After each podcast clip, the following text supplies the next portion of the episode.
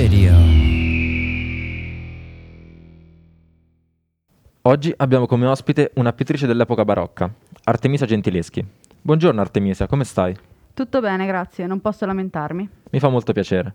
Bene, allora per iniziare vorrei chiederti di fare una breve presentazione di te a grandi linee per gli ascoltatori che ancora non ti conoscono. Beh, innanzitutto ciao a tutti, cari ascoltatori, io mi chiamo Artemisa Gentileschi, per gli amici Arte. Sono nata a Roma l'8 luglio 1593 però porto bene i miei anni, devo dire. Mio padre si chiamava Orazio Gentileschi, mentre invece mia madre eh, era Prudenzia Montenovi, morta quando avevo solo 12 anni. Eh, Deve essere stato molto difficile per te, mi dispiace. Ti va di raccontarci come hai vissuto il lutto di tua madre? Fin da piccola mi è sempre piaciuto molto guardare di nascosto mio padre dipingere. Così quando mia madre morì eh, mi avvicinai molto a questa passione, grazie mh, anche agli insegnamenti di mio padre. Sai, al, al giorno d'oggi ci sono molte speculazioni fatte da critici del passato riguardanti un'ipotetica relazione tra te e Caravaggio. Che, che ruolo ha avuto lui nella tua vita? Beh, lo incontravo spesso nello studio di mio padre, ma mh, dato che c'era lui appunto, non abbiamo mai avuto modo di approfondire la conoscenza più intimamente. Ok, adesso sorvolando i vari gossip, se non erro la tua formazione è avvenuta soltanto tra le mura domestiche, giusto? Esattamente, eh, in quell'epoca infatti le donne che facevano arte non erano ben viste e molto spesso sottovalutate. Infatti non c'era permesso di lavorare o studiare nelle botteghe. Sono contenta però del fatto che nella vostra epoca le donne possono fare tranquillamente arte e studiare anche nelle apposite scuole. Beh, uno degli eventi più noti della tua vita è quello della violenza subita da Agostino Tassi. Hai voglia di parlarcene?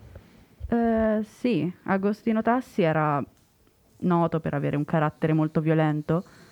Ciononostante mio padre ha deciso di farmi prendere lezioni da lui. Aveva mm, anche provato Tassi ad approcciarmi più volte, ma io mi sono sempre rifiutata. Un giorno però durante una lezione chiuse a chiave la, la camera e mi buttò sul letto. Cercò di bloccarmi le gambe con eh, il ginocchio e mentre cercava di togliermi i vestiti. Ovviamente opposi resistenza, ma mm, lui ebbe la meglio e eh, finì per abusare di me. Riuscisti a denunciare subito la violenza che avevi subito? Avrei voluto, ma in quell'epoca esisteva il matrimonio riparatore, che consisteva nel rimediare alle violenze tramite il matrimonio.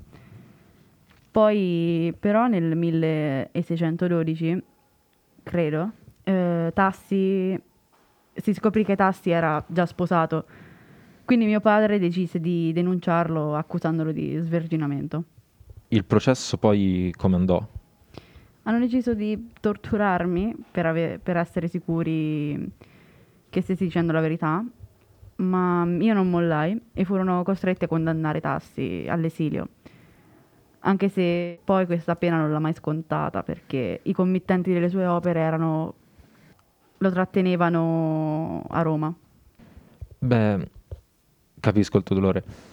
Visto che la nostra intervista serve mh, da ponte tra le nostre due epoche, vorrei farti una domanda che ti avrebbero sicuramente posto ad una testimonianza ai giorni nostri. Come eri vestita il giorno dello stupro?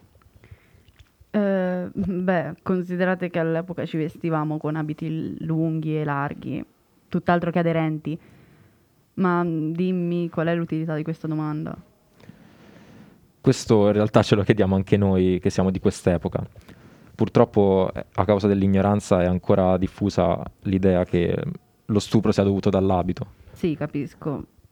Secondo me comunque sarebbe più utile chiedere come era vestito lo stupratore. Concordo pienamente con te. E... Bene Artemisia, il nostro tempo è scaduto e io ti saluto. Grazie della tua testimonianza. Grazie, speriamo di rivederci presto. Beh, oddio, speriamo di no.